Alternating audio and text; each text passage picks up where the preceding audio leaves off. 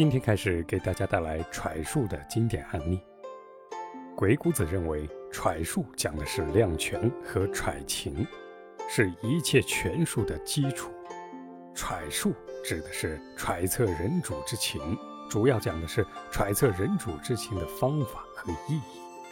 量权强调要善于权量天下权势，即对一国的经济实力、兵源、地理位置、人才充足、国际联盟、民心向背等进行调查研究。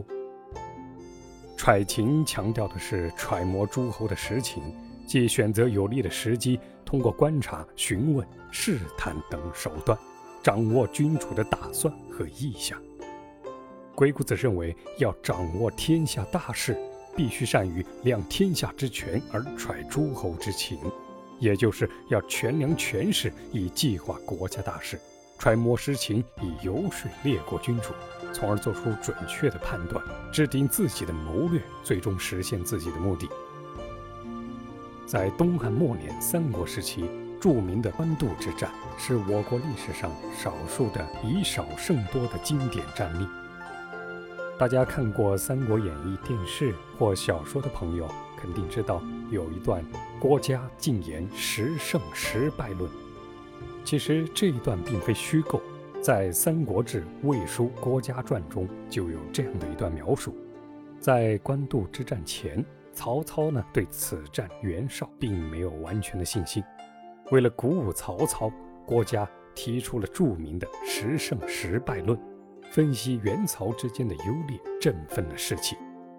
这里我们快速的过一遍“十胜十败论”：少有十败，公有十胜。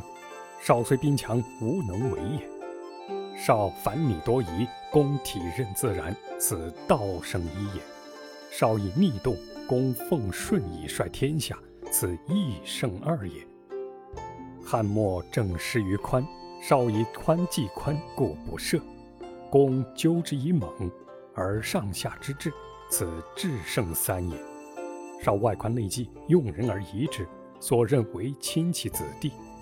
公外易简而内机明，用人无疑，为财所宜，不见远亲，此度生四也。少多谋少决，失在后世。公策得则行，应变无穷，此谋胜无也。少因馁世之资，高义己让以收名誉，是之好言事外者多归之。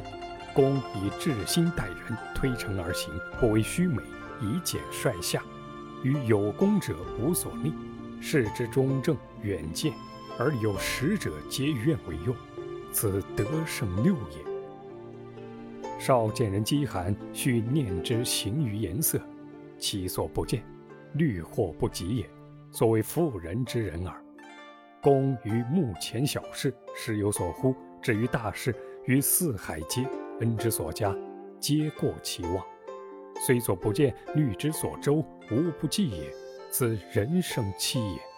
少大臣争权，谗言祸乱，公欲下以道，浸润不行，此名胜八也。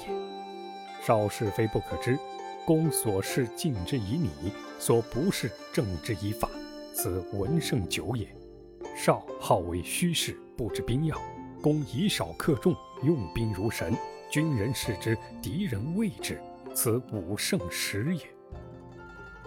虽然这段话读起来也就几分钟，但我们足以看出郭嘉对袁绍及其阵营的了解可谓是入木三分。如果郭嘉不是平时多留心国家大事，关心各个诸侯之间的动向以及形势政策的变化，他是不会有这些定论的。有了前期这些信息基础。再加持以国家强大的洞察总结能力，分析出的十胜十败论，极大的鼓舞了曹操方面的士气，甚至让我们一旁的观众都深以为然。从这个案例当中，我们可以很明显的发现，一个人如果想真正的体现自己的才能，并不是靠溜须拍马，而是一定要善于揣情量权。然后用之以非前之术，让你的领导发现你的洞察、分析、总结的能力。非前之术之后，再给出自己的下一步策略方案，这才是真正的智慧之术。